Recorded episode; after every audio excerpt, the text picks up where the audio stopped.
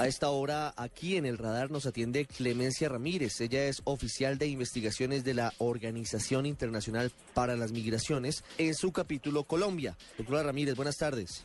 Buenas tardes, ¿cómo estás, Ricardo? Hoy estamos hablando en el radar acerca del el tráfico de migrantes, fundamentalmente lo que pasa con nuestro país, que además se ha convertido, de acuerdo con las cifras de la policía y de otras entidades, un lugar de paso para quienes están alcanzando la búsqueda del sueño americano de llegar a los Estados Unidos. De acuerdo a lo que ustedes desde la OIM, que es la más prestigiosa organización que maneja el tema, ¿cómo está Colombia en esa materia?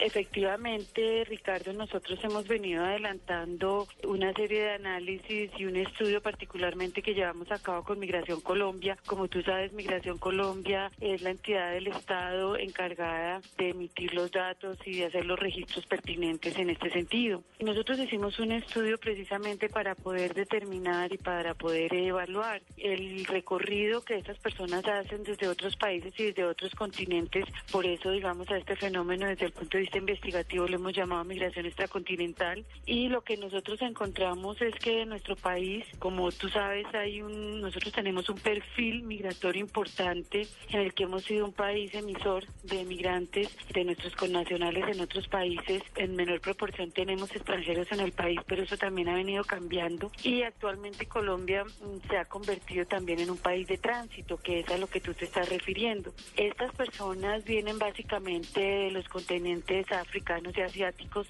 y utilizan diferentes rutas. Una de las rutas, digamos, como más frecuente es que ellos salen del África, particularmente de países como Eritrea, Etiopía, por ejemplo, y mm, ellos utilizan, digamos, las entradas por Brasil, a veces por Argentina, siguen, por ejemplo, hacia el Ecuador y desde el Ecuador pasan la frontera, suben eh, al eje cafetero, en algunas oportunidades logran un dinero para tomar un avión en Pereira para irse hasta Panamá, por ejemplo, y luego de ahí seguir la ruta hasta algún otro país de Centroamérica, finalmente México y los Estados Unidos. Colombia es un país de, tránsito. De tránsito, así es. ¿Y por qué ahora se da esa cantidad de personas procedentes de África y del lejano oriente por nuestro país? ¿Por qué ahora estamos teniendo la detención de, algunos habitantes de estas zonas, usted lo dice, de Eritrea, de Etiopía, pero además de otros países, incluso de Oriente como Vietnam. ¿Por qué ahora se está dando más este fenómeno? Bueno, tú sabes que también el panorama mundial ha cambiado ostensiblemente por el tema económico. El tema de la globalización pues obviamente tiene una relación importante eh, con el tema de la movilidad. Ahora tú sabes que la movilidad humana es uno de los derechos humanos y pues todas las personas tenemos derecho de movernos a donde nosotros deseemos hacerlo. Obviamente que cada uno de los países también tiene los derechos de determinar quiénes entran y quiénes permanecen en sus países. Muy probablemente, y lo que nosotros hemos visto es que mm, estos traslados de estos países de origen, de estos continentes de origen, pues responden obviamente a movimientos motivados por las mejores oportunidades laborales. Nosotros encontramos además que la mayoría, digamos, de estas personas que hacen estas travesías son hombres. Sí, la edad, digamos que el nivel de edad es bastante disperso, pero en su gran mayoría son hombres que están buscando mejores oportunidades y en ese caso, pues obviamente de empleo y de recursos para sostener a sus familias. Eso es, digamos, como lo que nosotros desde el proyecto de investigación que realizamos encontramos. Claro. ¿Cuánto dura un viaje de alguna de estas personas que busca mejores oportunidades desde lejano oriente hasta llegar a su destino final, que creo que la mayoría de casos es eh, los Estados Unidos. Sí, en, la mayoría de los casos eh, son los Estados Unidos, tú lo has dicho. Mira, lo que ellos reportan es que más o menos en promedio el viaje puede durar de tres a cinco años teniendo en consideración todos los sitios donde ellos deben parar, por decirlo de alguna manera, porque o no consiguen los recursos para continuar la travesía hasta los Estados Unidos. Entonces, en algunos países ellos a veces se vinculan con el mercado informal y eso hace que se detengan en algunos países, pero siempre pensando en que es un, tránsito. Claro. Y pues obviamente que estamos hablando de que hay una organización que permite y que ayuda y que facilita ese tipo de tránsito. ¿Quién los trae a Colombia? Es decir, eh, ¿cómo hacen para tener logística en nuestro país para quedarse durante el tiempo que necesiten antes de dar el siguiente paso?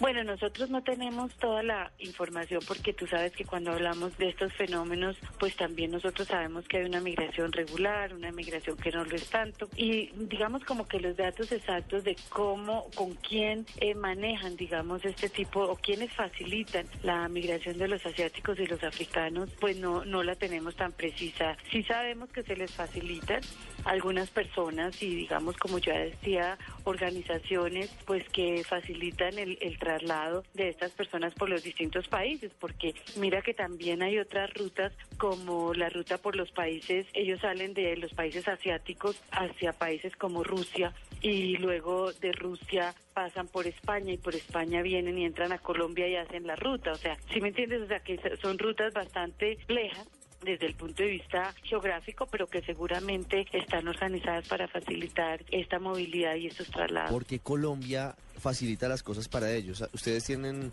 alguna explicación?